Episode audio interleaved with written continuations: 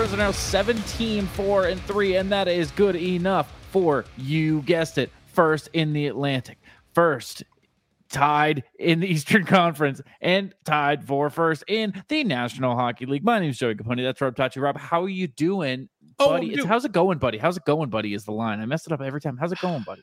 It's going great. Yeah, It's because the, the. Bruins are alive and well. And therefore doing- I am. They're doing great, so we're doing great, and that's kind of the point of the show. That's kind of it. here.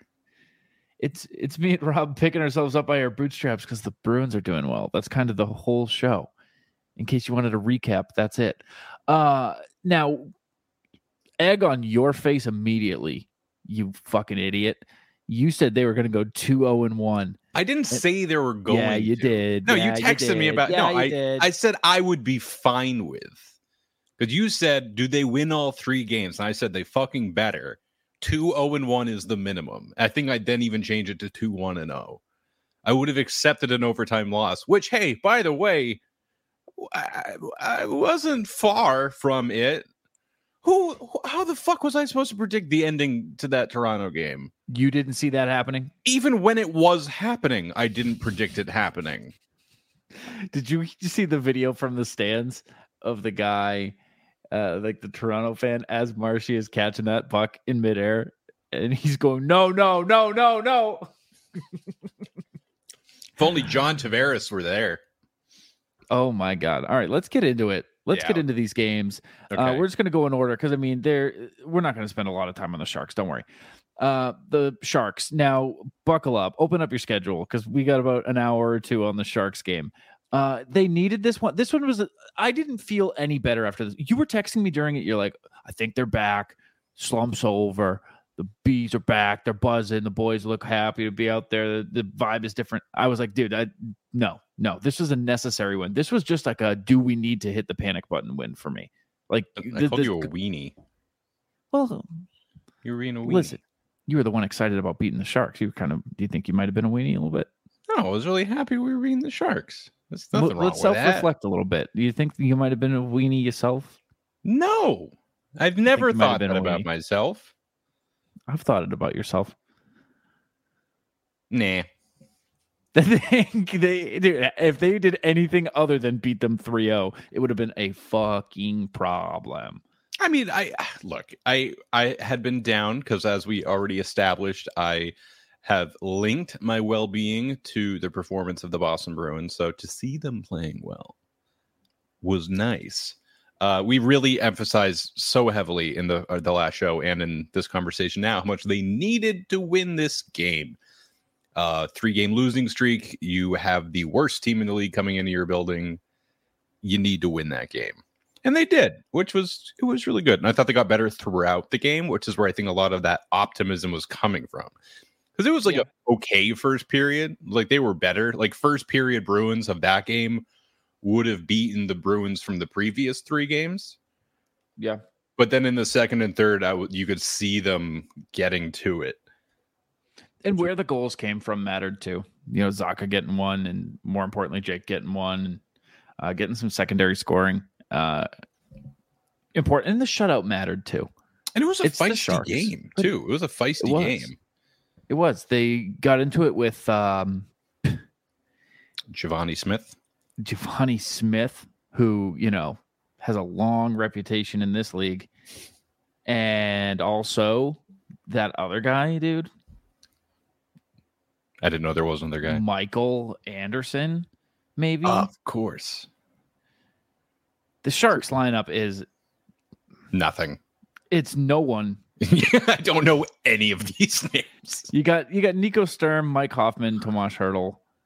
Yeah, After that's kind of that, it. it's I- just Didn't we talk about this last time we played the Sharks? So we're like, who are these people? Like, yeah. You can't you Like- can't look me in the eye and tell me that Mario Ferraro is in the fucking NHL. Uh, it's an AHL team in a trench coat. Like, Yeah. well, the, the spicy stuff. So Brad Marchand got boarded hard by Smith. yeah. And I, I truly, out of, I've watched this so many times. I don't know what else needs to happen in that play to make that a major penalty. Like, I don't know what's missing. I mean, it's entirely discretionary, right? There's no like black and white. That's the only counterpoint is that there is no black and white. Well, this is what makes it a major penalty. It's just entirely subjective to whoever is wearing the orange band on the ice. Yeah, honestly, as I was saying, I'm like the it would take a different ref being right Like that's that's it though. That's that's it. Because But like you know what I mean? Like there it- needs it- to be it- some kind of black and white. There needs to be like you know immediate danger, reckless behavior. You know, But that hit didn't feel borderline to me. That didn't feel like it should be up to, oh, well, you got peeled tonight, so he wouldn't call that. Like that, it was on the numbers. It was a hard hit. He drove him Yeah. into the boards. He look he went down. Like that was shitty. Shitty was enough bad. where there was basically two fights over it. Because yeah, I think Heinen was right there and he tried to jump in, and then Forbort, Mm-hmm. who apparently is our enforcer now, apparently really, really jumped in. And then shortly after that, Frederic fought him, like formally fought him. Mhm. Um, fought him Which- kind of twice. I, he could have been three that fight times. that fight ended twice. Yeah, a shout out to the refs for not calling it off the moment they went down and kind of giving him a moment to get back up. Yeah. And I feel like they could have let it go even longer. That would have been asking too much, but Mhm. I, I 15 years ago that fight was another 30 seconds longer, probably. Yeah, I Um, mean, I they both wanted to keep going. Yeah, I mean, at a certain point too, like you, got to just recognize those guys are gassed and are probably waiting for you to step in. I do love when that happens when they just look at each other like I'm done, like that's it. Yeah, I mean, Um, it just goes. Yeah, it goes to show what what fighting does to your cardio. yeah, That these guys who are skating what ten miles a night are like It's insane. fight for thirty seconds and like, yeah, I, I would really love if I could get a breather here. But no, that Um, was that was unexpected just to get any kind of fight out of a fucking Sharks game. And then there was more too, because at and at the end of the second period, at the same time, uh, Charlie McAvoy's called for boarding against Ryan Carpenter, which like I guess that's a two minute penalty, but like Carpenter span span spun into that hit. Uh, I I fine whatever regular season two minute penalty boarding whatever fine. Uh, kind of annoying after like you're saying now it's the same hit that happened to It is it is- Marchand. yeah. That's the yeah, same. No, I mean, thing. I know what you mean. I know what you mean. Yeah. yeah. um, I, I'm not agreeing with the referee. I'm not Yeah, saying yeah, yes, yeah. it's the same call. It's one of But- those ones like, ugh, yeah, I guess you got to call that dude, but it kind of makes the the judgment call uh, to keep the last one a minor look worse. Yeah.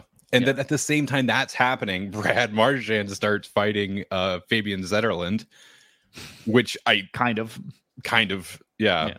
I just love when Brad fights. I love how like he it's not even a rare thing. Like he often is like, let's go. Like I'm let's go. Like you wouldn't call him a fighter, but you wouldn't really Yeah. say he shies away from it either. I mean, if he scored 10 less goals a year, I think he would fight a lot more. He's probably told not to because why the fuck would you want him off the ice? Well, people forget he came into the league as a fourth line pest. Like he Yeah. was not like, oh, here comes our next top winger. It's like, yeah, this guy's fast and gets under people's skin. And now he has a hundred point season. What? Jack was, I think it was in this game or one of these games, because this was a Brad Marchand triumvirate. Like this was Brad doing it up.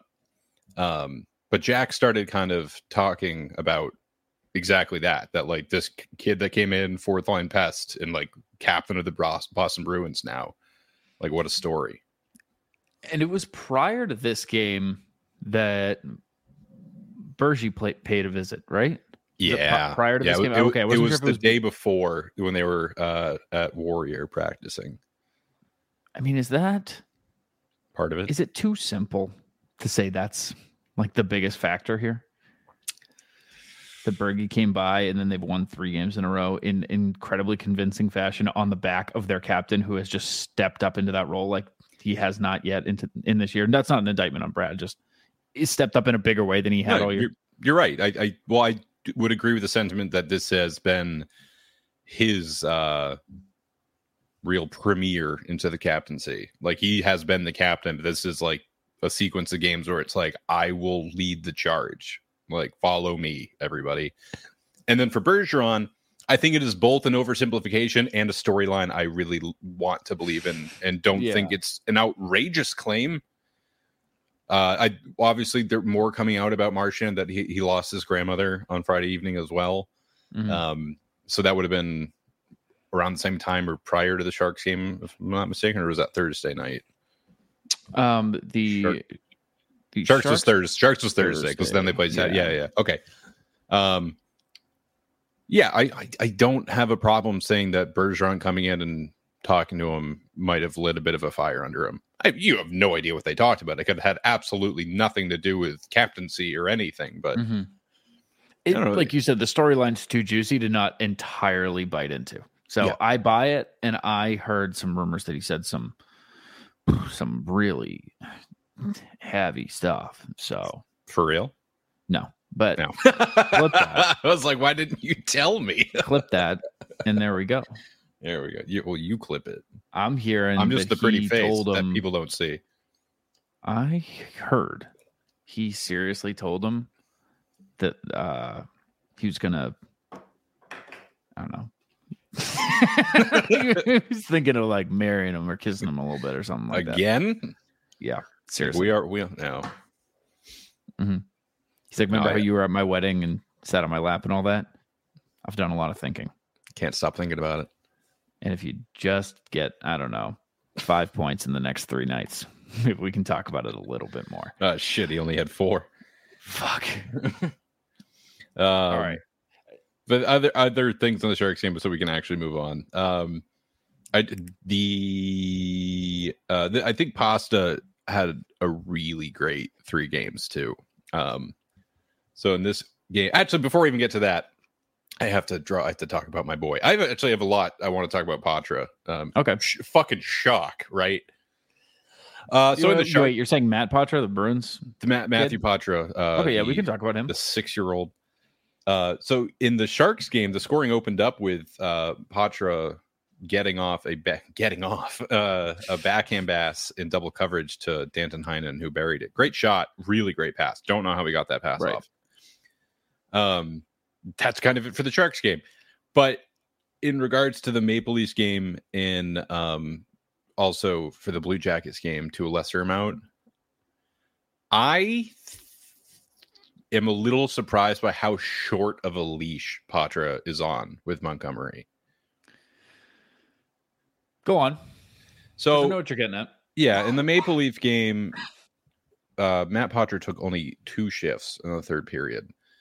Um, and I'll bring up the exact quote that um, Scott McLaughlin asked. Uh, he said, I asked Montgomery about his message to Poitras when he doesn't use him as much in the third period because it's kind of been a trend. Like he kind of tends to not let him go out as much. Like we've already talked about this. There's already been a couple games where this happened. Um, and Montgomery said, it's an opportunity to watch and grow and learn. You know, it was the situation where we had a 3 2 lead with whatever it was, eight minutes left. And we're going to go with the guys that have been tried and true before. And he's got to sit there and watch. If he gets the opportunity, and he will, he's got to do the right things without the puck to be able to be out there. Which I initially was like, okay, fine. But the more you think about it, I'm like, I, I don't know, man. Like, also with that 3 2 lead you're talking about, like the guys who are tried and true have been out there are consistently letting those leads go. Mm-hmm.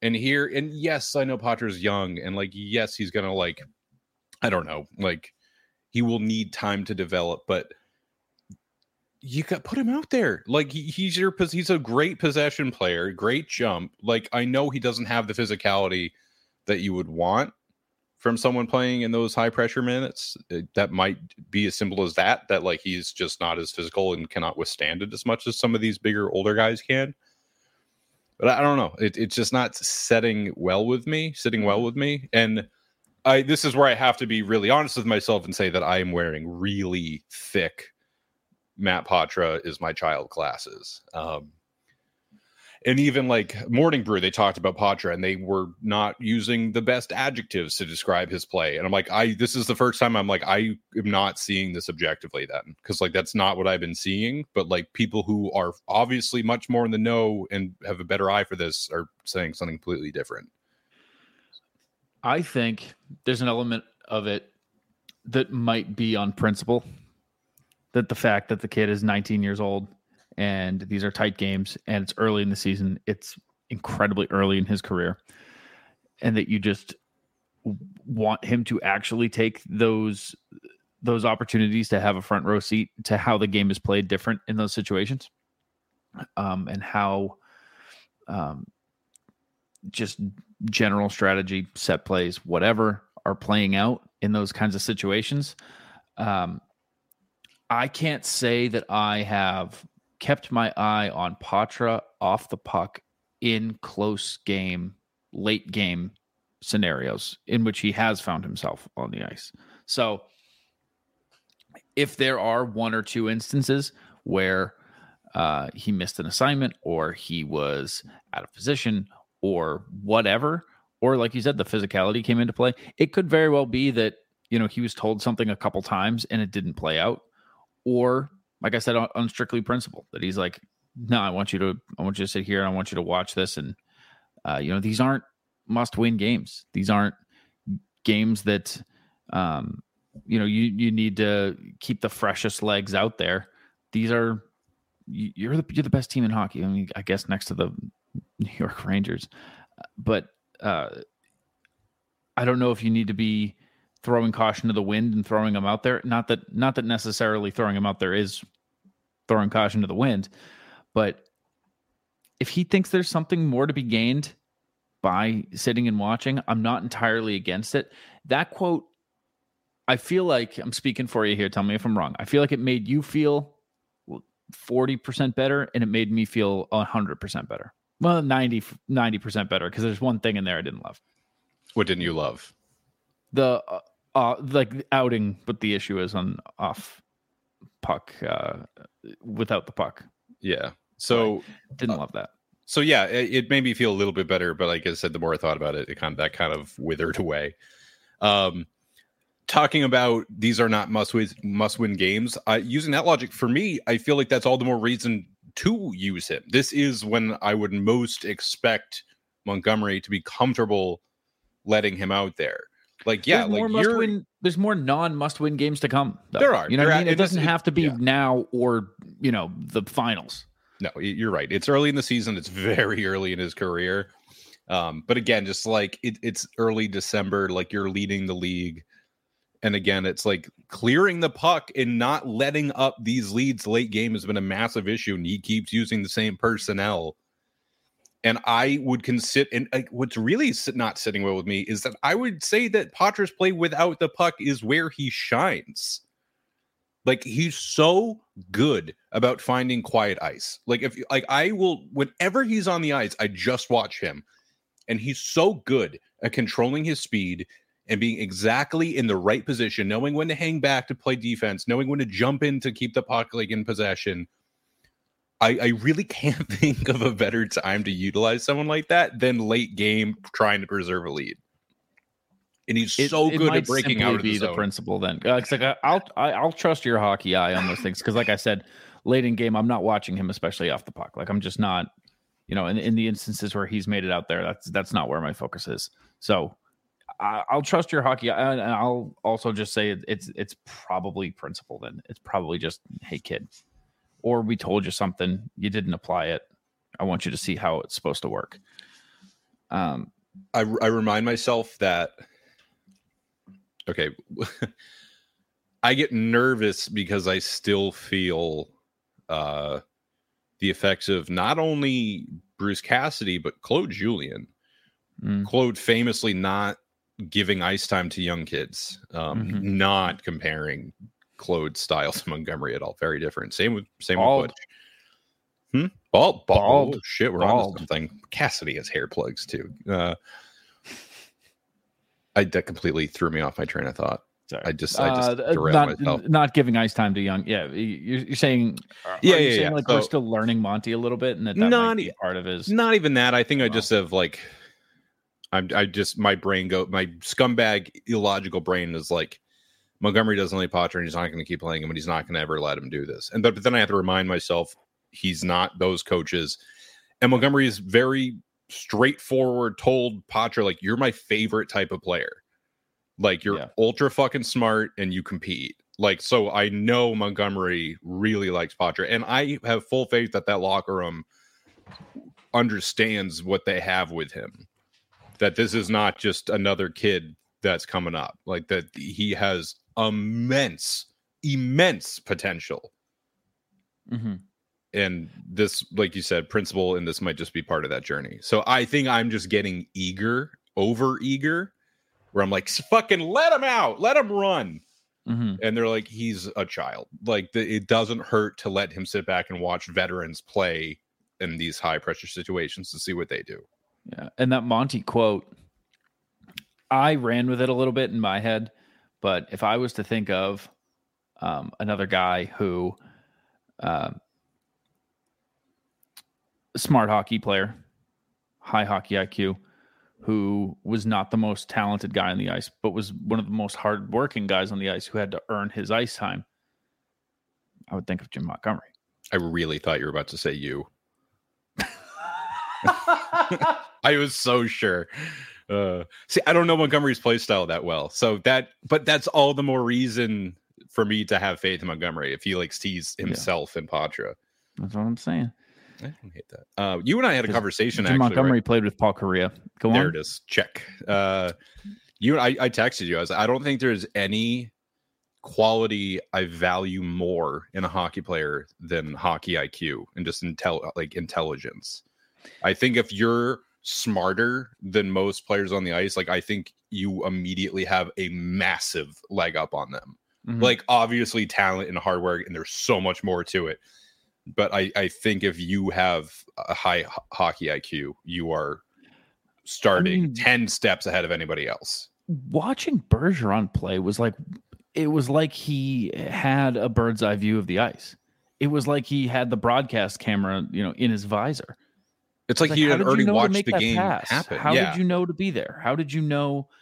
You know, it's yeah, that the hockey sense is, is for sure which the most I- captivating thing.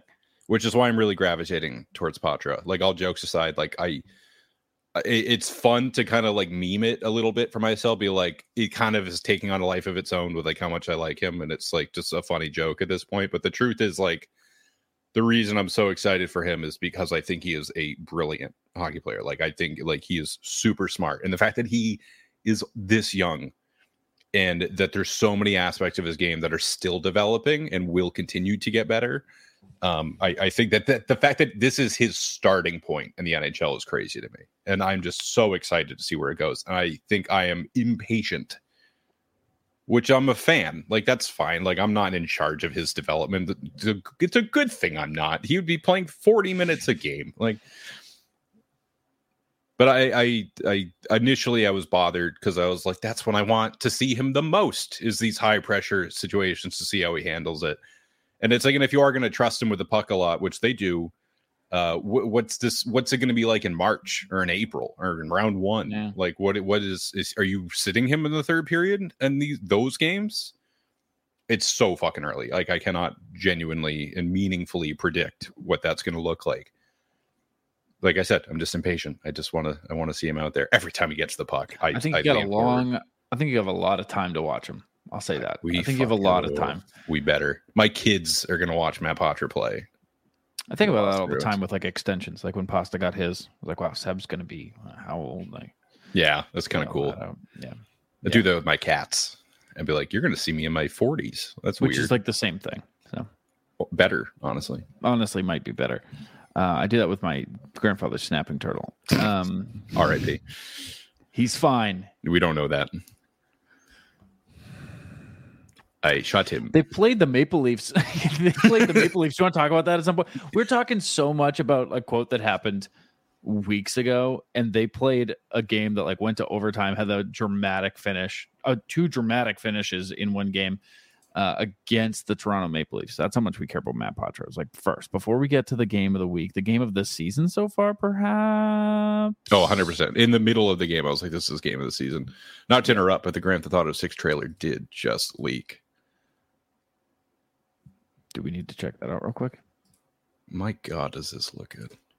My God, do I fucking hate my computer? Odyssey. send me another one. 2025. 2025. 2025. Sorry, hockey. Right.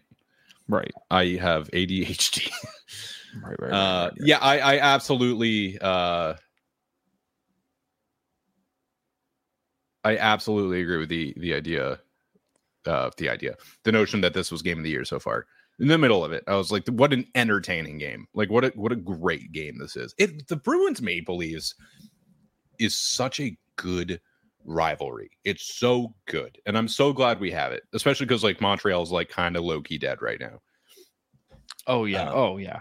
They've, we talked- we they've low key been dead for a low key while, dude. Yeah.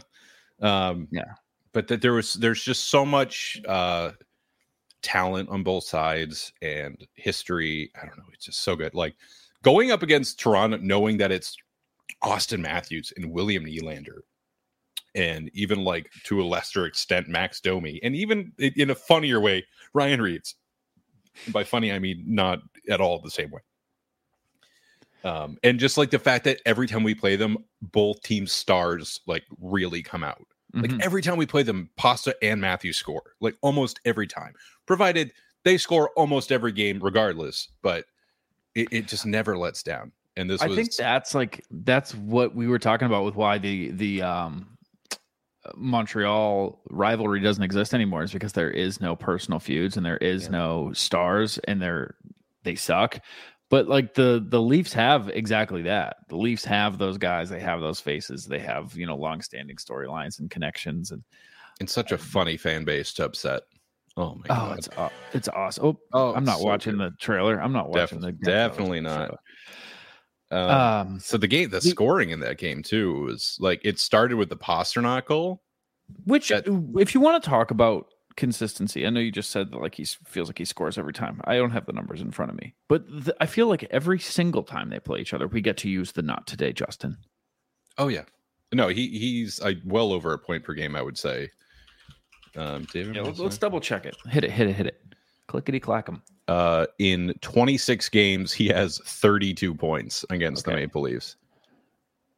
Uh, and I don't think this is including playoffs.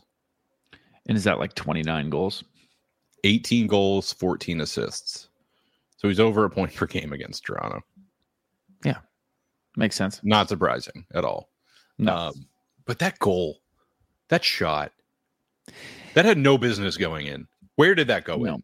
They showed not- an angle. They showed an angle from the ice and like almost from the puck's perspective. And there just isn't net. There just there just isn't. Like I don't know what happened. Like if you're the goal, if you're wall there, you can't even be mad at yourself because like that, like th- what four guys in the world are making that shot? Maybe. like, I think you just got to be pissed off that that's going to count against you. That that's going to affect your, you know, your save percentage and affect your contract and all that shit. yeah. Because I mean, that's that's on nobody. If anything, that's like not how the game is supposed to be played. that's that's- like that's upsetting. That's like you know, like you're playing like flag football in your backyard, and your older cousin tackles you, and you're like, "That's not how we play." It's like you're trying too hard. It's it's incredible what he can do, man. He when he turns it on, I think it, just just to praise Pasta for half of a second because we never do it and I hate doing it. That's that's a joke. That's a joke. I love him. Uh he, like you said, he has a shot that very few human beings in the world have or ever have had. And it it looks so effortless. It looks so easy. I don't think anybody else in the in the world, in the league, on the planet makes that same shot look that effortless. That's the thing that he does better than anybody, I think. Yeah, I agree because that's such a good point actually. Because when he took the shot, I thought it was he took it like it was like a I just want to face off, like I'm throwing this into your chest, like I'm. It looked like Eh. a warm up. It looked like he was Yeah. like, yeah, circling the zone in warm ups. He looked like he was taking that shot from hundred feet away. Like he was just like, eh. But it was a missile that went straight in over the wall. Who knows where it went? Yeah, I, I to this day we're not, sure. positive. and and th- not even that, but then he has the assist on Kevin Shattenkirk's goal, which that pass was better than his shot. Like, like we made the pass. I was like, where the fuck? Oh, oh, like there was no one there. Like there was like so many people that would have like been obstructing his vision to like see that Shattenkirk was doing that, was crashing the net like that Yeah, and just sauce it into space so perfectly that like I think Shattenkirk had the puck for like a tenth of a second, like a, like a third of a second.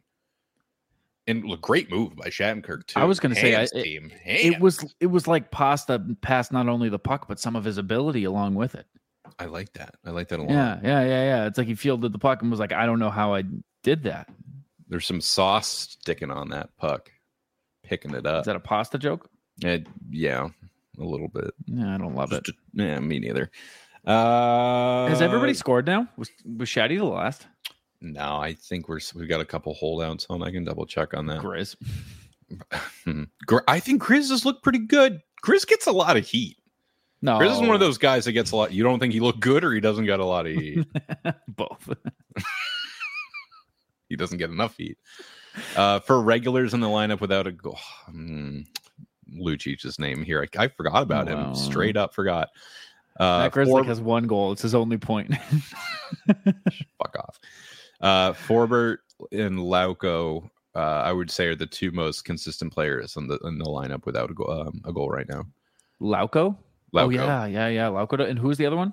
uh, Derek Forbort. Derek Forbort. Forbort has more points than Lauko right now. Steen got one right. Uh, goals, yes, Steen has Yeah. one, and that is it. I like Steen's play against. I should know. Whenever he played, I liked how he looked. Um, he played against Toronto. That's what it was. Um, and then he got taken out for uh, Beecher against Yeah. the Jackets because Monty had that quote. He was like, "I don't like having to take him out because he played well, but I got to let Johnny get a shot in." He was kind of uh, uh, Montgomery had a few comments about Beecher that were a little surprising to me. Kind of saying like, "Yeah, we don't like how he's kind of been playing." I'm really paraphrasing here, but Yeah, he's like we haven't been the biggest fans of his play lately. yeah, like Like, Didn't he just get like four points in in three games? I don't even know if he did, but like I, Three I don't know. Like four he- games. It was something like that. He was on a stretch. So it was like he had two goals uh, and an assist or two in the last like three or four games. I was like, now you're saying that now? Yeah, I, I, I had really no problem with him. Like he's four goals and assist. Um, Does So- Monty hate the kids? he's projected to end with about 20 points this season you know all right, not not great not terrible uh, but does does jim montgomery hate children people are asking. Embrace um tyler bertuzzi not doesn't Not present, bro. I- I'm- present. i'm totally stealing this from razor because he hit the nail on the head of a thought i couldn't conjure or put Yeah. to words he just doesn't belong in toronto like he just looks like he brazier said he doesn't fit their system which is a better analysis than i could have given but it just he looks so out of place like even just like the eye test you're like he just doesn't He looks too know. much like a hockey player. Maple Leafs look- don't look like hockey players, dude. i don't know what they are um part of me is just They're like good Yankees. Yeah, They're good. Clean, they're Don't- polished and might as well have pinstripes over. toronto could probably put pinstripes on their uniforms and people would be like yeah that's about right I think so. Um, But no, dude, I think I think Bert honestly looked most at home in Detroit. That just made the most sense. Yeah, no, that makes the most sense. I would gladly take him back next season, even this season if they're desperate. Um, I mean, they have They're not thousand dollars in cap space. You think you would take it? Would We're not Take, tra- uh, the Bruins are not trading with the Toronto Maple Leafs at the trade deadline. They're just not. Uh, I would love, love to play Toronto in the first round this year. We haven't played them since 2019. Every time, every regular season game we've had in the last since then has been eventful and great. did you think they were gonna um, fumble this one? Not that it was a fumble, but did you did you think that there was any in the uh. last minute? Because I'm gonna fast forward there. I don't need to focus on the other Like goals. before it was tied, or Before it was tied, did you think that they would tie it? I don't know if I thought they would, but I was extremely nervous. Like I, I like hands on my face, like heart rate going. I, Really? I didn't really have any like, oh no, they're fine. Well, they Dude, keep last fucking, year they keep fucking doing it. me. They keep doing it. How many six on five goals have they let up? Seventeen hundred is, Is it seventeen hundred? all right. this sixteen. season? It's sixteen hundred, but seventeen hundred sounded better. Okay. Um, I think it's like seven. No, That's that like even that it's it's too many. It's too many. The fact that like we had a conversation about it, and since that conversation, we've rehashed it two or three times. Yeah. That's too many times. This Uh, one for what I don't know, dude. I think it's gonna take like fifteen of them before No thanks. Well, broken by last year, man. I just expect them to win every game by a lot convincingly and and not be not be worried. Even if they win even if they're up by one with you know the opposing goalie pulled like well this game's over. They have more goals so this is over. They won already. So imagine my surprise all seven times when overtime comes around. This one um this one i mean that late you let up a goal in the last couple seconds like you don't win that game in overtime that's just how it goes that's just how hockey works Yeah. um so Especially I, against- I did give up then immediately i'll say that Yeah, when, when it was tied, I I the, I wasn't like, oh, we lost, but I was like, eh, especially against Toronto. Like, so Toronto w- had five regulation wins going into this game, and they had twelve overall. Um, you said they have five regulation wins yes, they have twelve. They had twelve wins, and only five of them were in regulation.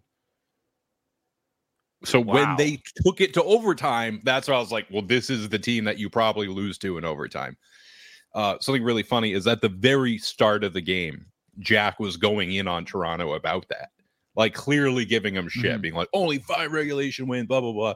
And then there was a pause, and then Brick was like, "Yeah, I don't, I don't buy into the like condemning them for that." Like just like immediately like goes against Jack, and it was love like, that yeah, I, I enjoy when Brick goes against because I'm yeah sure jack so i don't really know what you're talking about uh there's gonna be so many times Brick disagrees with him to keep things moving. But I do love Oh. when he's just like, no, no. Uh, so yeah, when when they did tie, it, I was with like, Toronto "Ah, that- fuck." the thing is, if you want to win in overtime, all three, because you only get three guys on the ice, Rob, all three of those guys have to be involved in the play. And if you have a guy out there who, you know, historically lackadaisical, uh, doesn't really care about the team that he's playing for, um, kind of always has been more focused on, you know, getting his money than anything else. Uh, it, it's not a it's not a great way to to to uh, keep all your players involved in the play, and you might find him just I don't know chilling in the neutral zone. Well, you know what you do with players like that? what do you do? What do you do with them? You give them the captaincy. I think that's what you do. You make them the captain.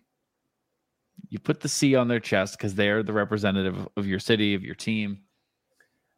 Um, God damn, is it so fun to watch them burn, dude? Just watch them burn their own houses down. Yeah. We are Oh, we're of it's course referring to the clip uh zooming in on Jonathan Tavares in the uh three and three overtime in the moments before and during Marchand's During OT winning after, goal, yeah.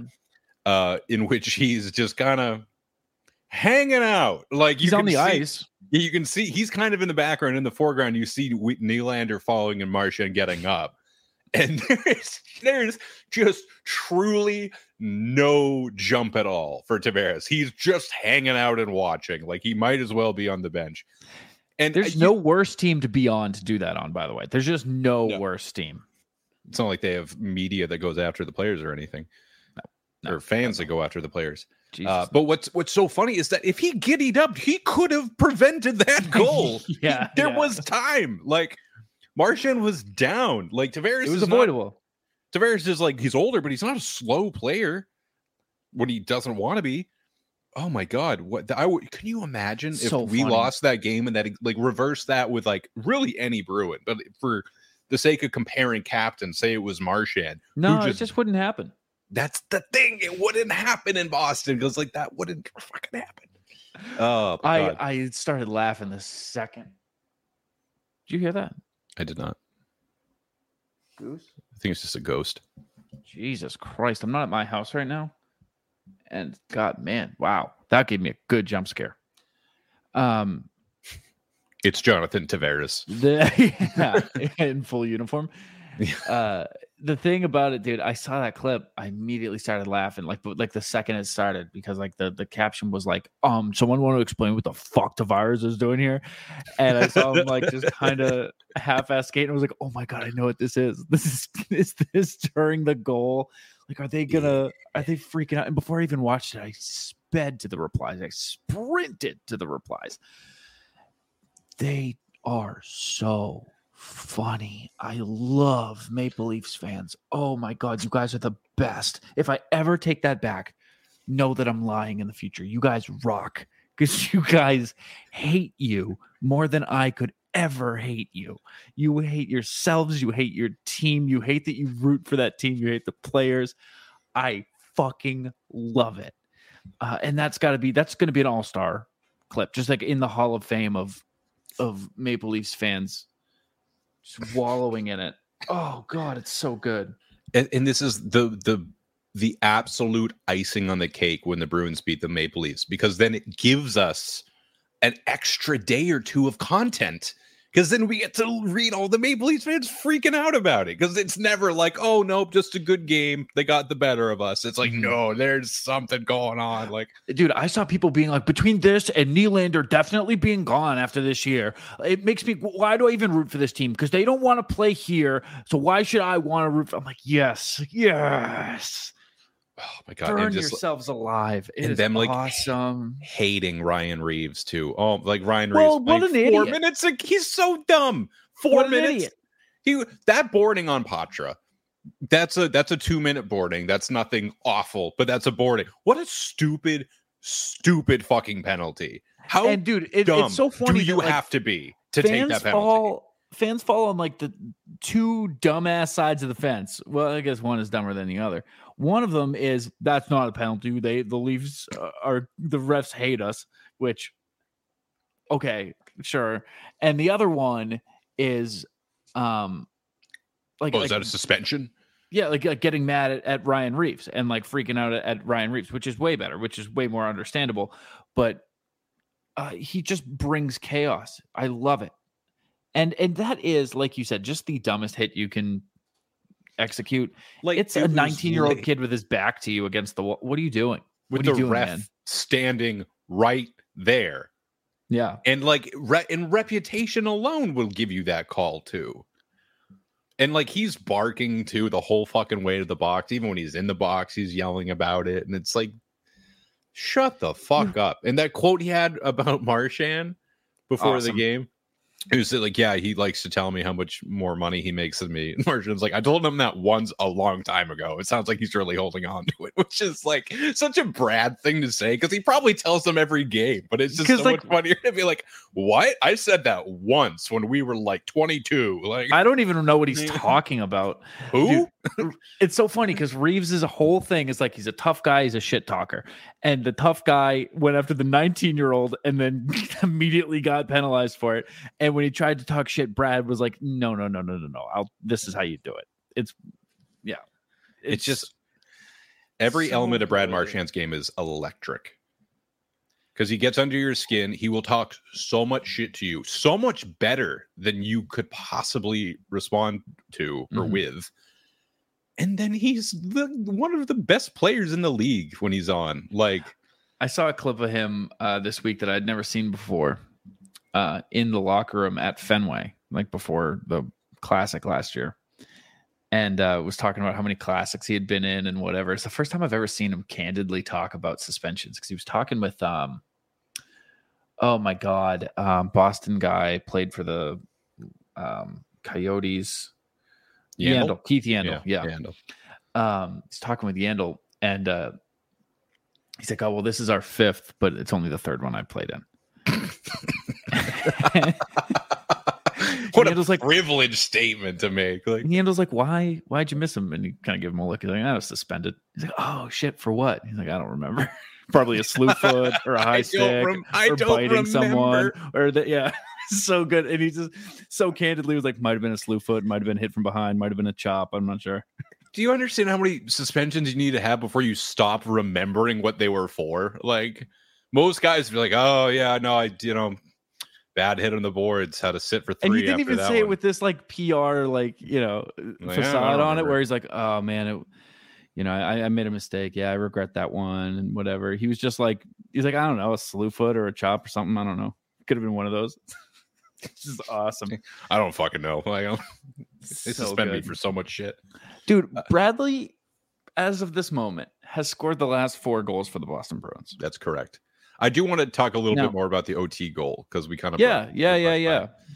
So, and even before that, Frederic, you know, well, very quickly, Frederic scores that goal because Woll thought he had the puck in his glove and he did not. And Frederic Yeah. threw it in. Excellent.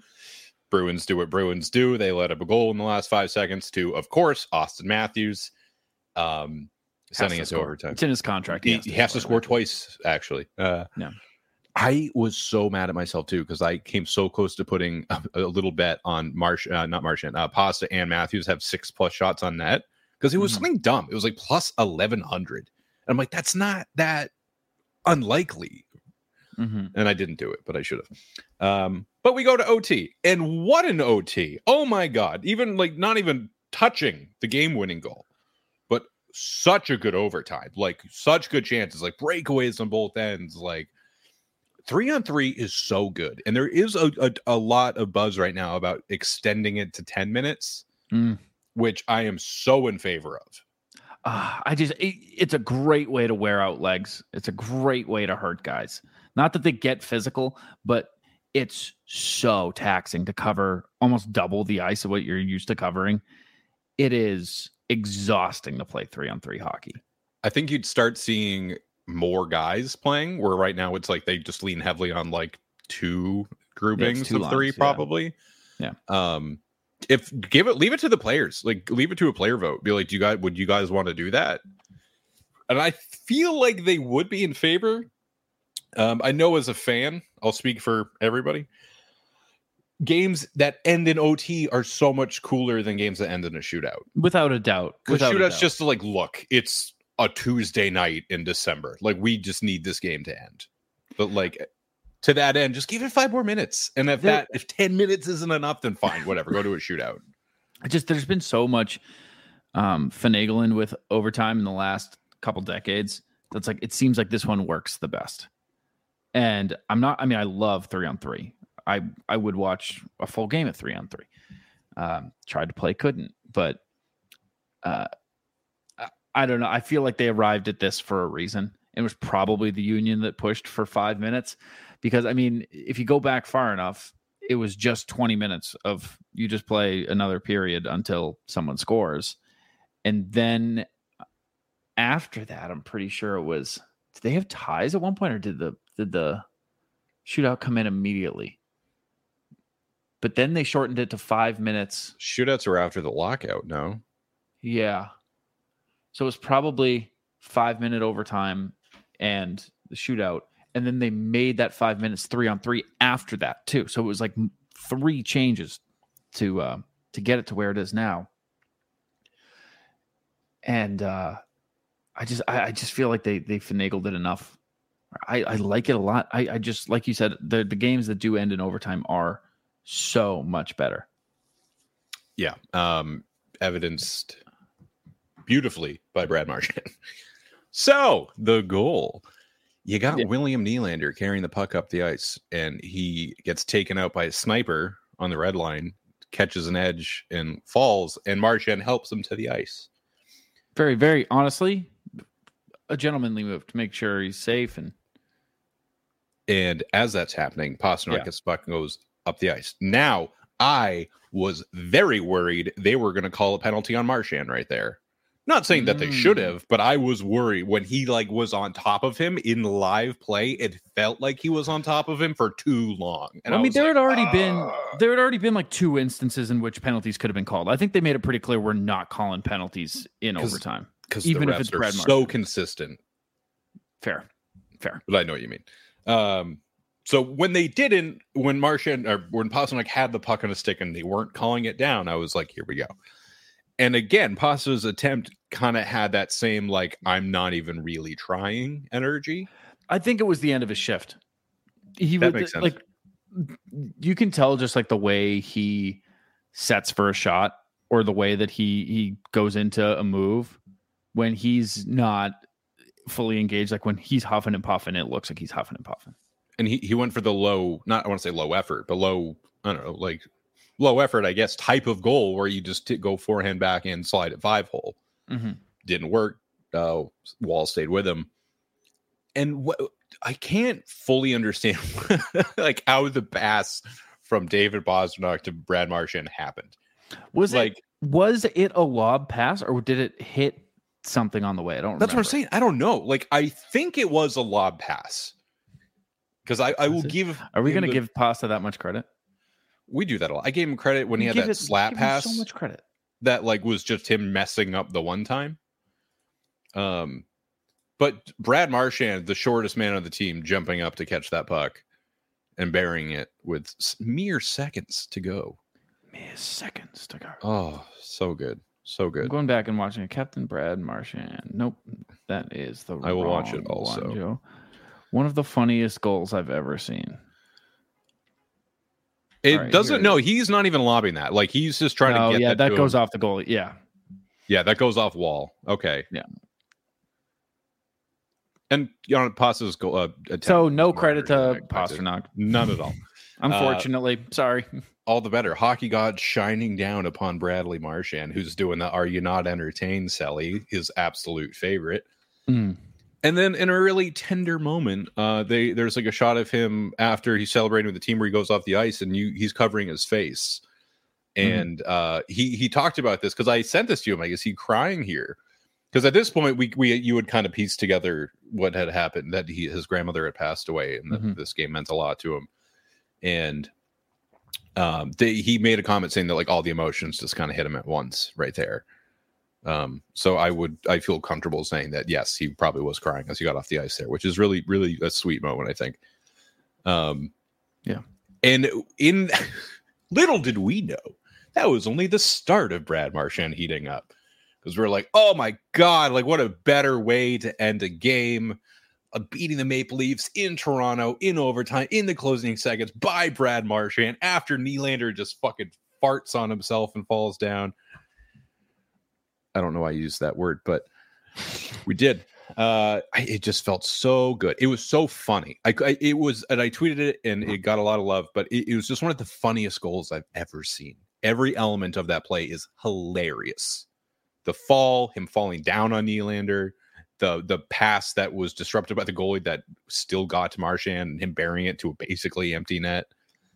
Oh, It's just so good. Oh, mwah. I could I could just eat it. I want to put it on a sandwich. Like, oh, good. It's so good.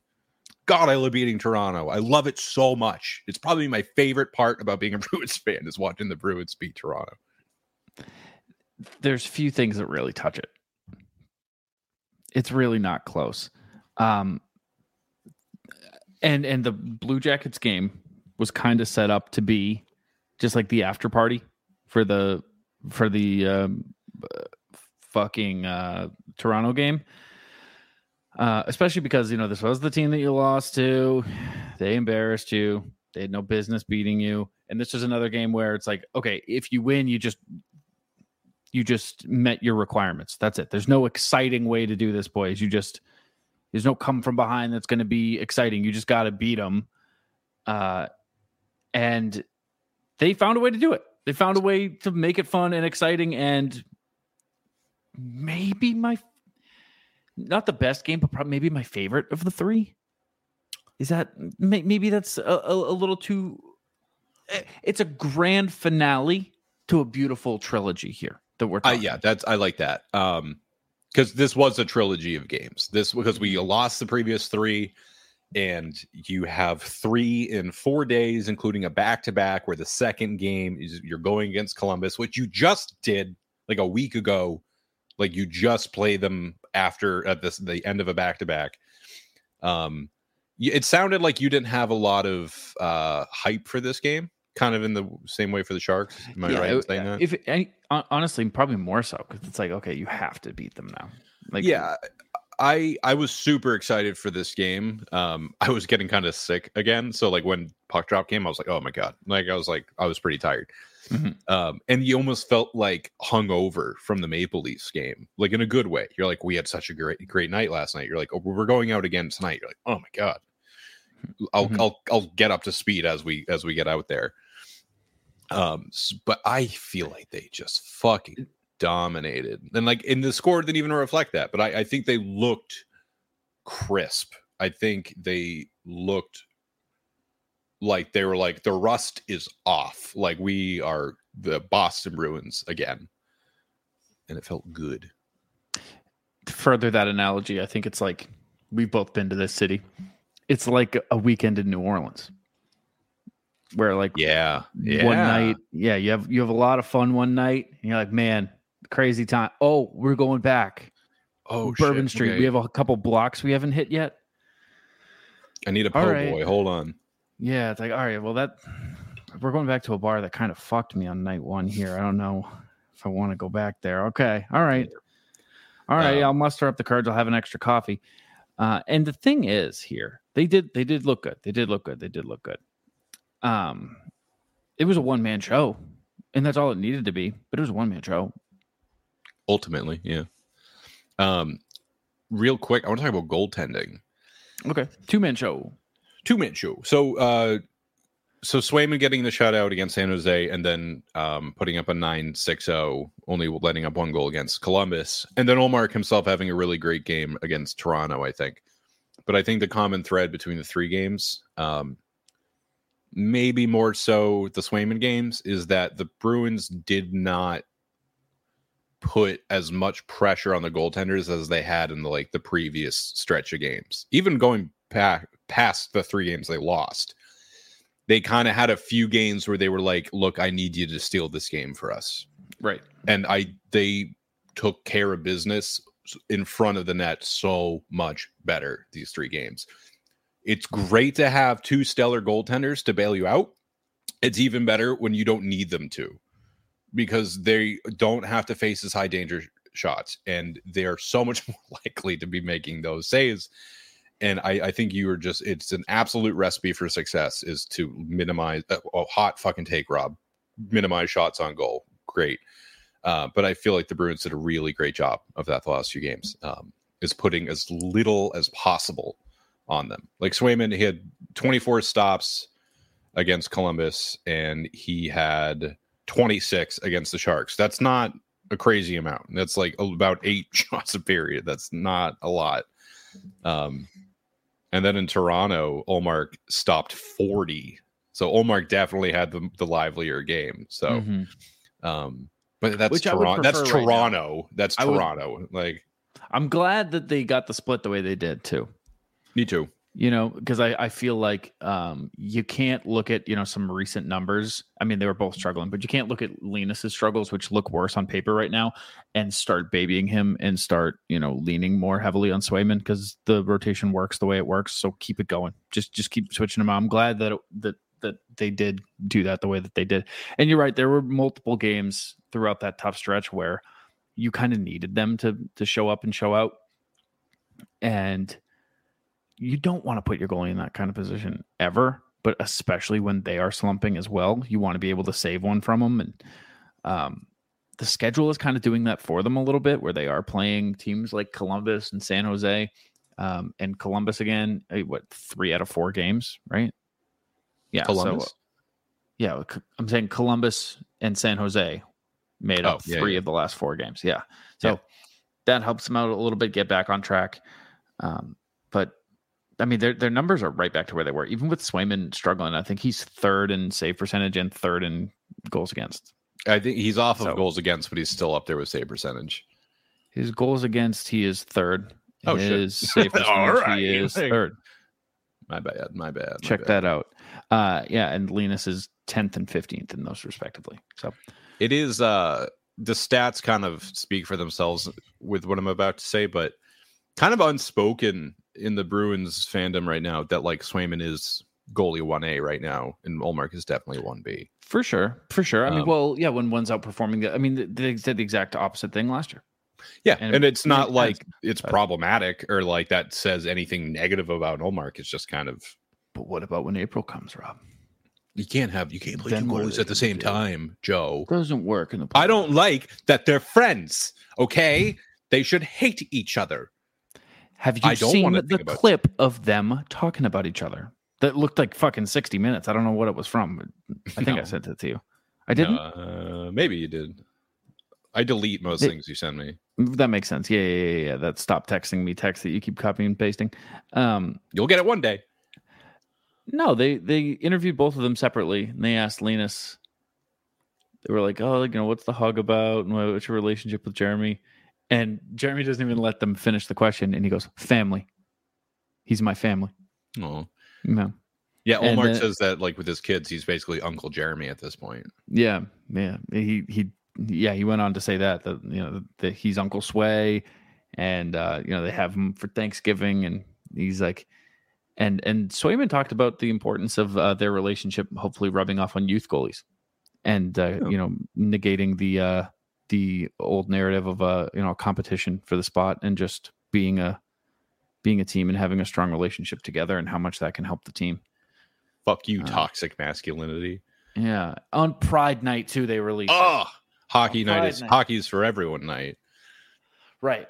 Really, I'm glad that there was not one fucking narrative about it too. Just like let didn't it see be anything what, let it, about it, Let it cool. be what it is. Is it- Boston the most progressive city I know? People talk about Boston. I'm gonna get in a little heated here. People for talk about Boston like it's 1976. People are like, "Oh, you, you guys, you know, didn't you call this player the N word at Fenway?"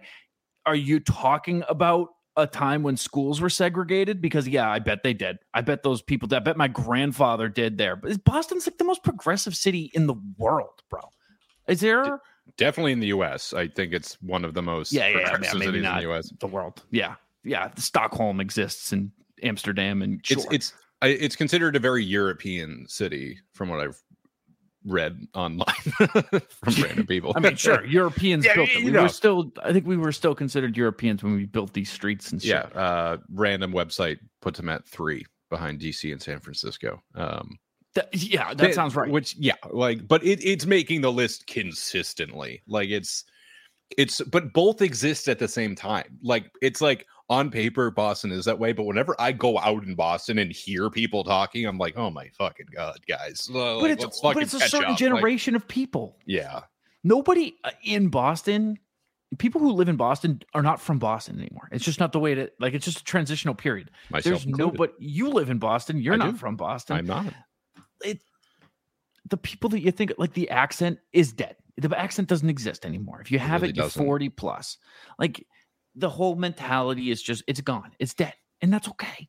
But like the, the sooner everybody learns that, the better. It's not Philadelphia is still Philadelphia. If you're looking for that city, it, you're looking in the wrong place. It's Philly.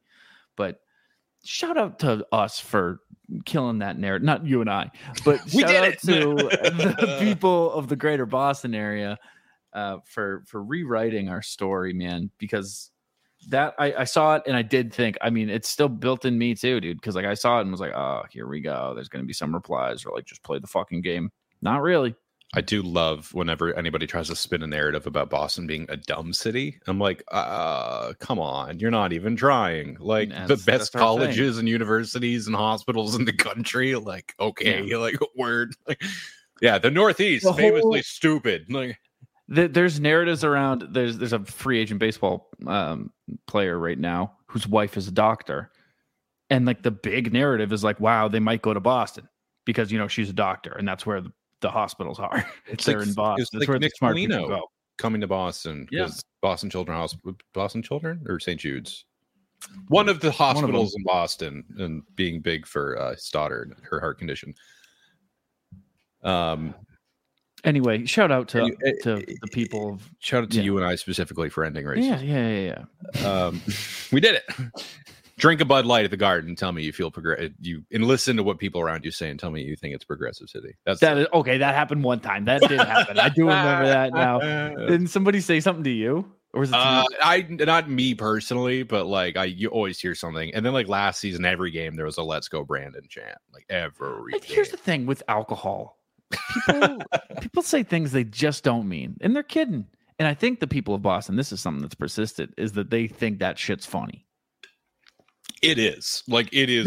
it is funny. Like they think uh, they think racism in a in a in, In a, a very- vacuum in a in very a very sarcastic vacuum they think is funny in a very facetious way. It's funny. Yeah. like in, in an openly I'm mocking it kind of way.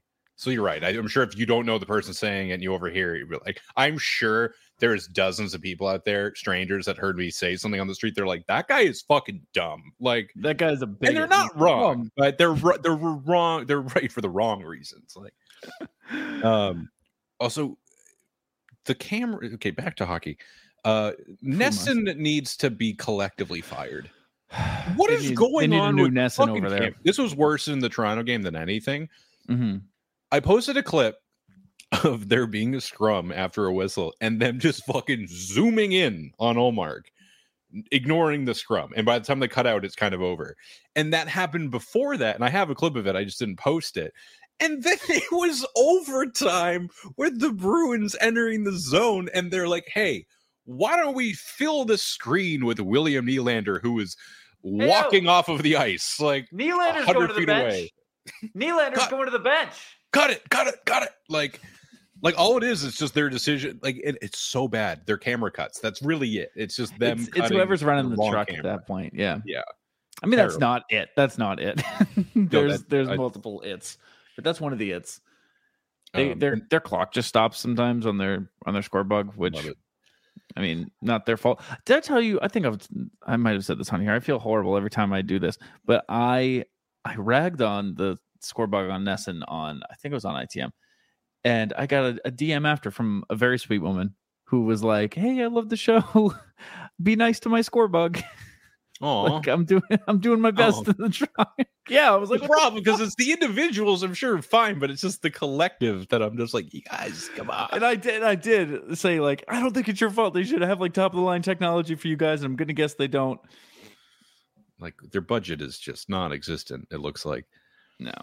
Um, Uh, so and I'm going to say uh, something that I don't like being positive about, but I feel it is honest to be positive about this. Uh, the digital boards are so much better this year. You know how I know that? Because we haven't talked about it once. Nobody's talked about it, opposed to last season where it's all anybody was talking about. Mm-hmm. They're fine. They figured it out. I don't care. Like, and I didn't even care last season. I the only reason I cared is because it was so distracting. But when I don't notice it, I don't care. The the where Ford F one fifty driving around the end boards yeah. was ridiculous. The best kind of advertising is the kind you don't notice. Like, I don't think that because I don't want to think about marketing people would agree with you. No, but- I no. From the perspective of someone who doesn't give a shit about your Yeah. advertisement, I don't want to notice it. I don't want to take it in. I don't want to buy your product. And if you have a shitty ad, I it, it it's the opposite because I'm going to be like, okay, I'm not buying this product. They're like, oh, but you're thinking about it. I'm like, yeah, in the context of, hey, Rob, don't fucking buy this product. you know what I am not to buy this product. You know what I am a consumerist sucker for is anytime something is um like presented by something. Like a Ooh, presenting okay. sponsor gets me every time. Like um if I'm if I'm uh, uh, here's a great example. I don't know if they're still the official beer of the Boston Bruins, but the Coors Light for a long time was the official beer of the Boston Bruins. And if I was going to a bar and watching a Bruins game, I was like, "Oh, the Bruins are on, so I'll get a Coors." That always worked on me.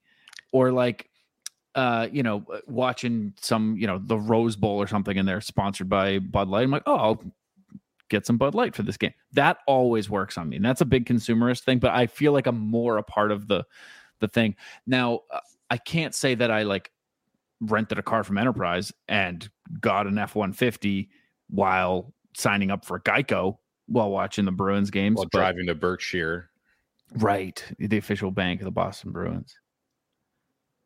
I might. They got I'm, me. I'm opening an account tomorrow. Yeah. Whatever I Um, got to do to get NESN an extra buck because holy shit, fix your shit. Dude, talk about the power of advertising. You said Coors Light. My brain started playing Love Train. Mm we go all the world.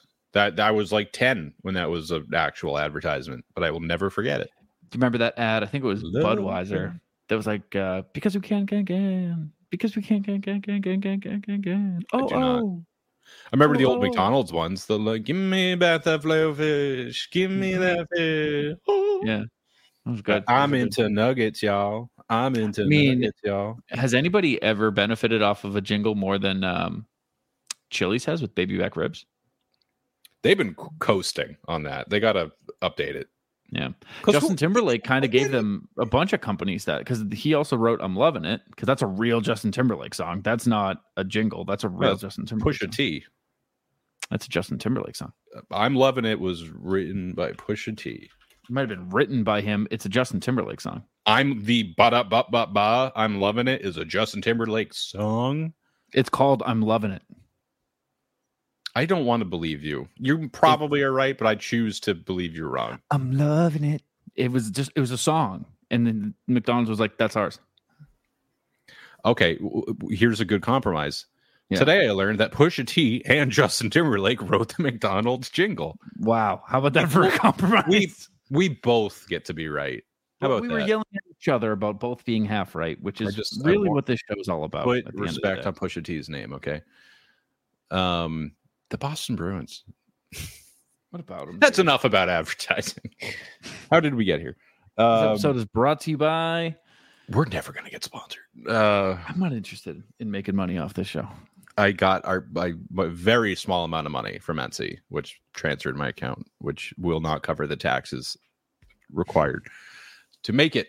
Uh anywho, so the Blue Jackets game uh took quite a while for anybody to score. Go fucking Wasn't a fan figure the Bruins let up a goal in the last minute of a period. That has been and I know every that's like the big thing this year. That's been going on for seasons. I not this year, not the year actually might have been last year or even the year before. They let up a goal in the closing minute of periods like once a week. Like Mhm. really, really often. And that it wasn't like yeah, it wasn't like the end of the game. It was just the end of the period. Like it was just like close out the fucking period, you guys. Like that's Mhm. the one of the worst goals to let up is one right at the end of a period because you just fucking sit on it for the entire Mhm. intermission. Um, so that kind of stunk. That but did. even before that, like, I was um, go on. No, I didn't really have anything to say. I was going to wing it. I was going to say, if you have something to say about a scoreless, almost scoreless period of the Columbus Blue Jackets game, no, you don't. I don't think anything happened there whatsoever. This game happened in five minutes and 50 seconds. It really did. That the most it. meaningful part of it. I can't think of another moment that mattered outside of that. I'm desperately scrubbing through the feed for the game. I don't know if we do. Do we Uh, have? well, I- I will- I will like, well, say we that- have to. Well, I just want to, you know what? Fucking kudos to the man I've never thought of before, Spencer Martin, who was Yeah. just like, "Oh, I don't want you guys to score." By the way, we always have these random a fucking goalies that just stand on their heads against the Bruins. What a title for him, Spencer Martin, the man I've never thought of before. It's true. I love that. It's just It's true. like he who must not be named, the man I've never thought of before. Um, so yeah, he, he had that really great glove stop on Zacha, who had a one timer opportunity like right next to the crease. Mhm. And then he had a stop on Coyle, uh, pushing right to left, making a pad save. So those were two huge saves. I think the Coyle one was on the power play as well. That dude Um, sucks, dude. Outside of that game, that guy fucking blows. He dude. does. Look at his career numbers. part. He's not even ass. good. No, I he's think, uh, kind of good. It was Connor Ryan or Ty Anderson that they posted like his stats versus the Bruins compared to everyone else, and it's like, what is happening? Like, what what did we do to you? Like, Where's he um, I don't know. from? uh, Martin, Canadian ice hockey goaltender. Where are you from, you sack of shit? In these three games, Oakville, Poitras had a lot of almost in these three games. Real quick, I don't have much more to say than that, but Mhm. a lot of almost. He had like a really good shot in OT that was a good glove save by Woll. He had a good like whack on net in this game off of like a, a deflection. It was like Grizz like deked over the blue line. McAvoy hammered it, and Poitras like nearly collected it on the rebound. You click your to say something. He's from Toronto. Oh god, All makes sense, it's bro. uh too fucking bad. Toronto can't get him. Too bad for Toronto, anyways, because they stink. I mean, they stink. Jack was making a few comments about like that game being like his audition for Edmonton. So I don't know if there's been buzz about Edmonton looking What? at him. But Who's auditioned for Edmonton? Spencer? yeah, because Edmonton desperately needs goaltending. Although I uh, didn't, I think they kind of turned it around a little bit more since everybody was ragging on him. Mm-hmm. But anywho, but yeah, that was kind of it for everything before the Brad Marchand special. Brad Marchand. What Uh, can you even so- say? What can you even say? Well, that first goal, that that pass from Heinen. Heinen's having a hell of a few Life. games here.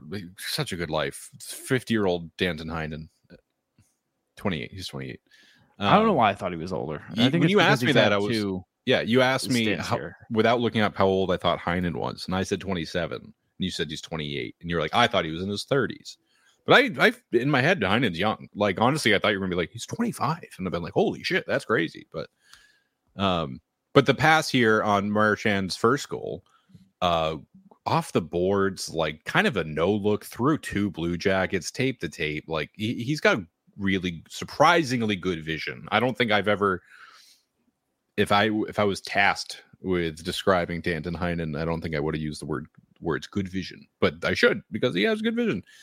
And I want him back with Poitras, back to him again. I Poitras and Heinen together look so good, and I don't really love Poitras with JVR and Freddie. I just really don't. I don't think that works nearly as well as JVR Coyle Freddie. And then I think having Poitras with Heinen is a much better duo. And then the left wing, wh- whoever you want to throw in there, Jake or Marchand, whatever.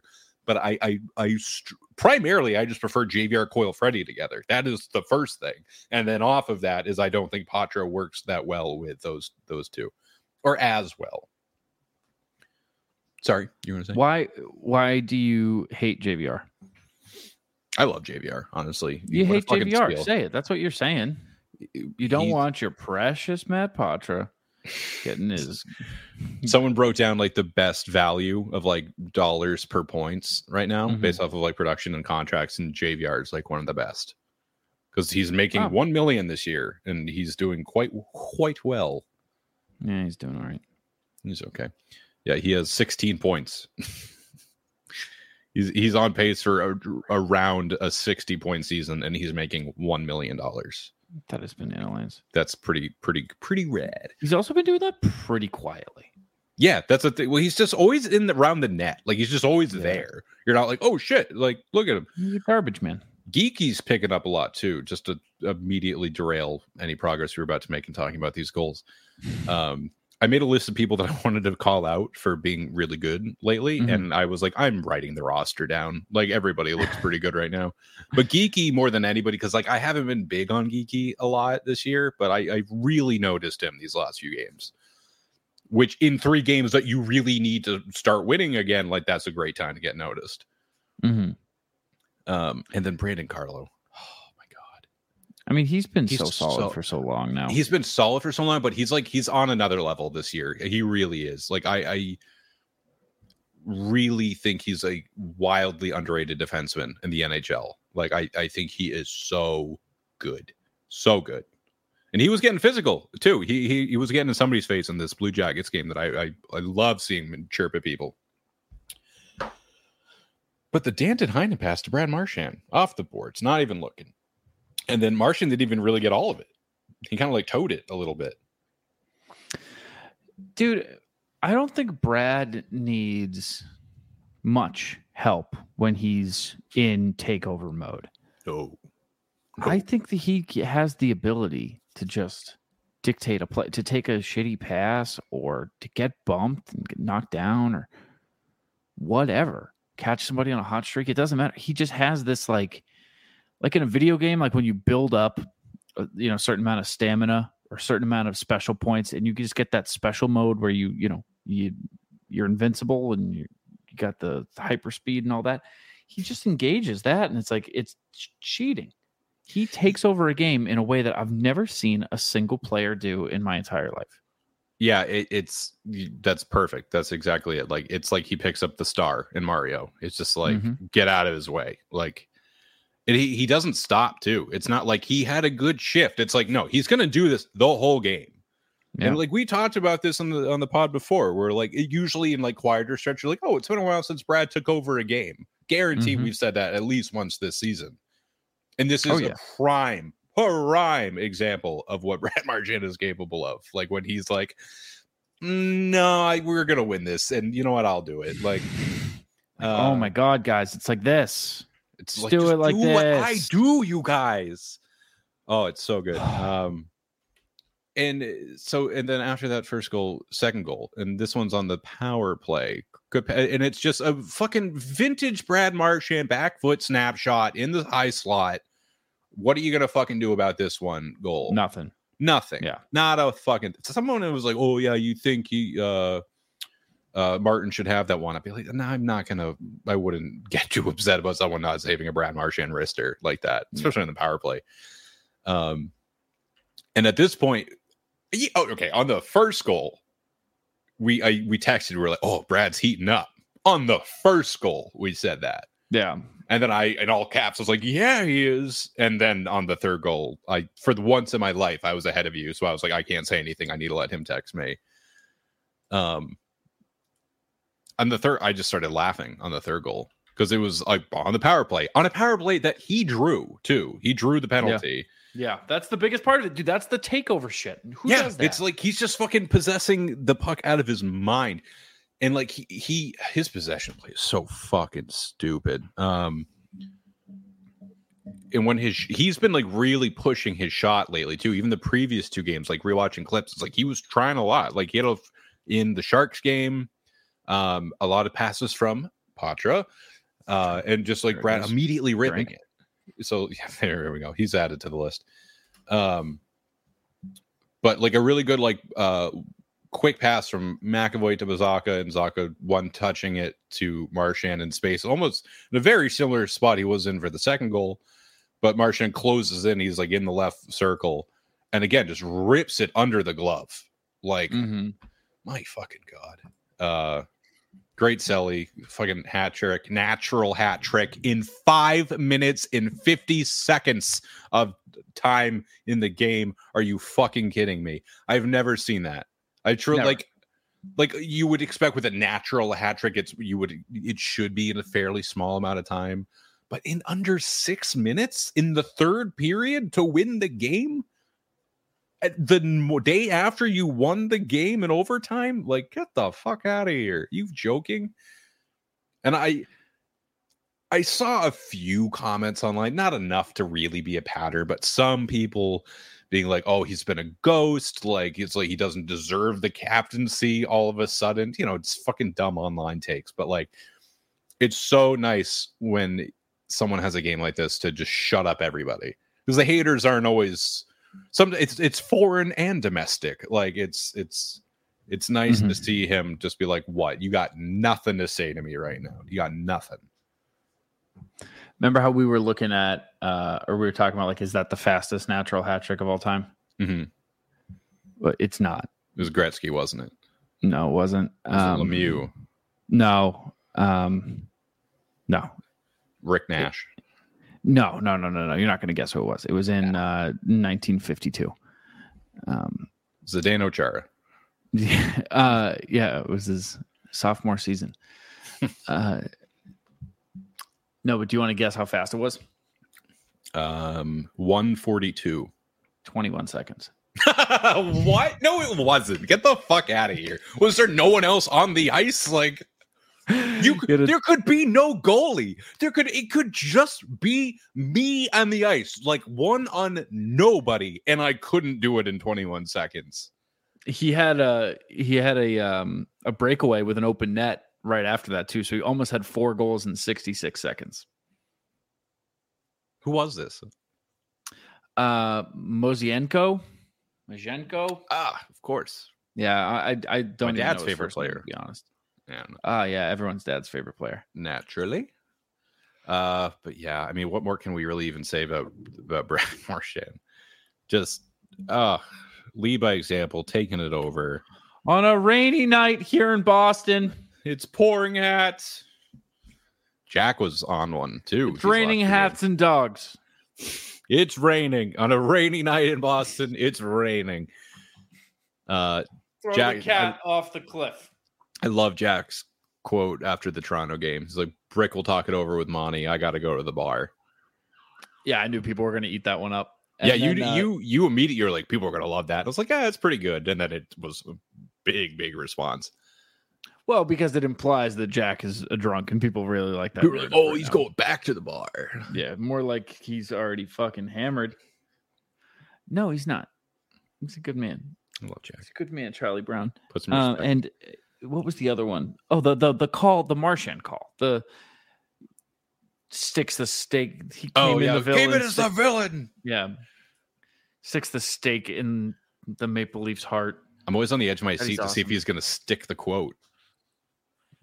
You know what I mean? It takes him a minute. It takes him a is he, minute is he gonna days. is he gonna land this one? Like It's a it's a bad feeling. I'll say that. it's not great. We didn't always have it, but we're, no, we got it. it's not. It's not my favorite feeling. I do love when he gets to where he's going, but I'm nervous to be along for the journey.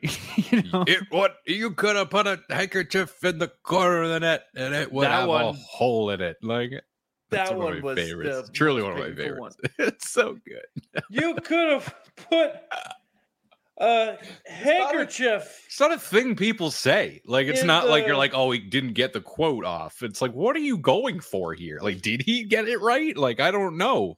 corner of the goal.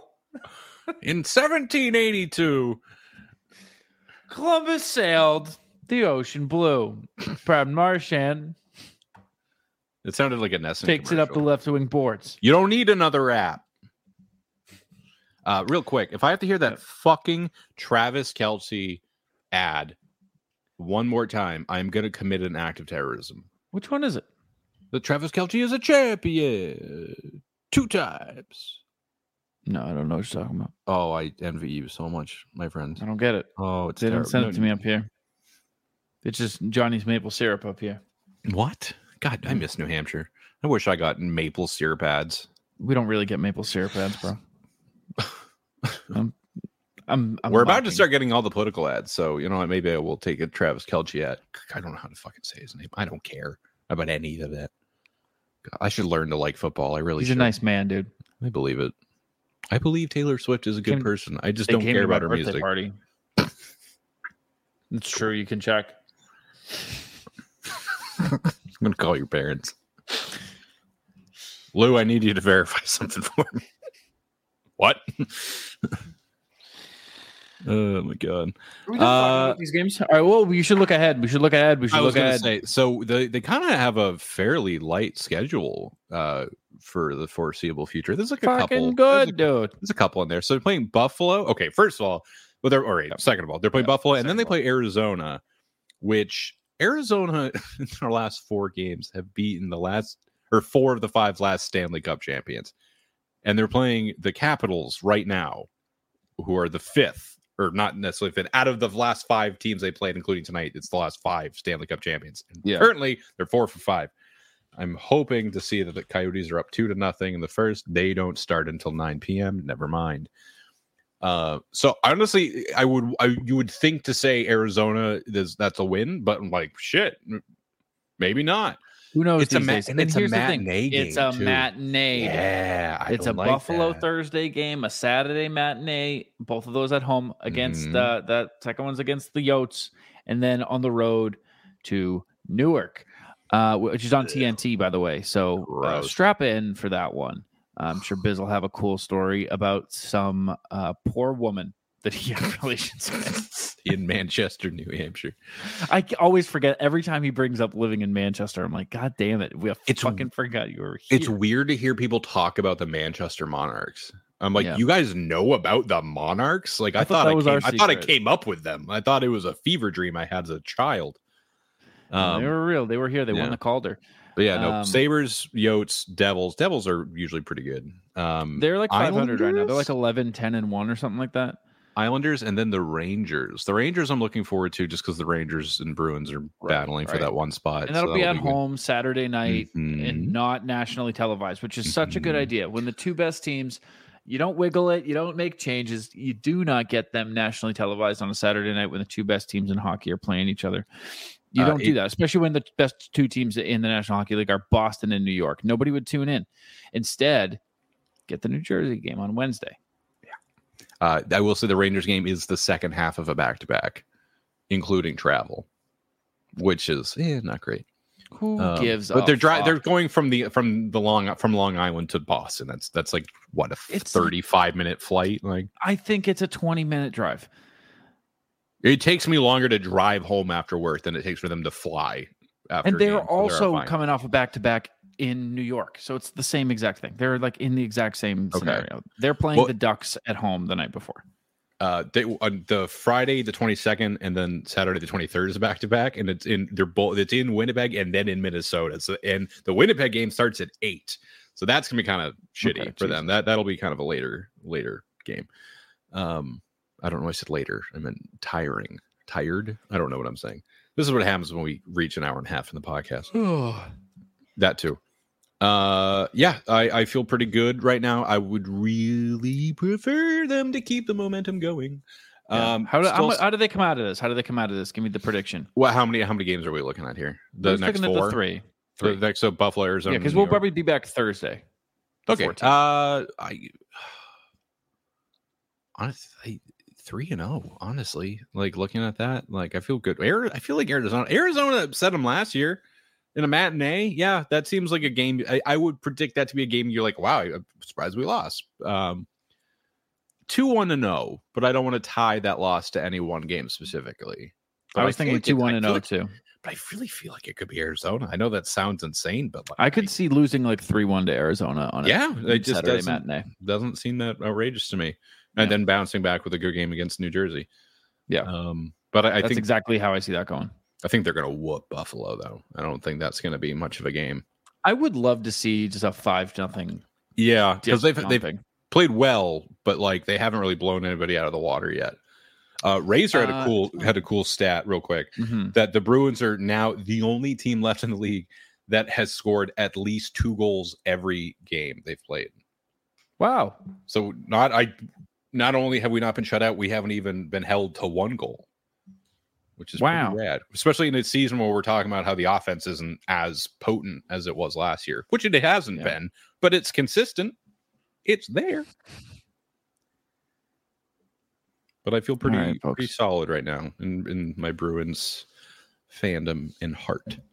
As do I. I think they I think they pull it off. I think they pull off a 2-0 2-1-0 trio Yeah. after a treacherous trio turned triumphant. Uh, Twetchwis. Uh, pretty twitwist this trio of games. We should do a whole episode talking about that. Oh, pardon, Uh, pardon me. yeah, that would that would do numbies. Um, yeah, yeah. follow us on Twitter. I never say funny. that at the end of the show. Follow us. Follow us on Twitter. If you made it this I far into the show, you it definitely follow us on Twitter. That's also true. Uh, we got merch. We got stickers. That's it. That's all we got. We got a podcast. You're listening to it. Thanks for hanging out with us. Thanks for dealing with us. Thanks for. You know. Bearing with me. I've got to go to the bar.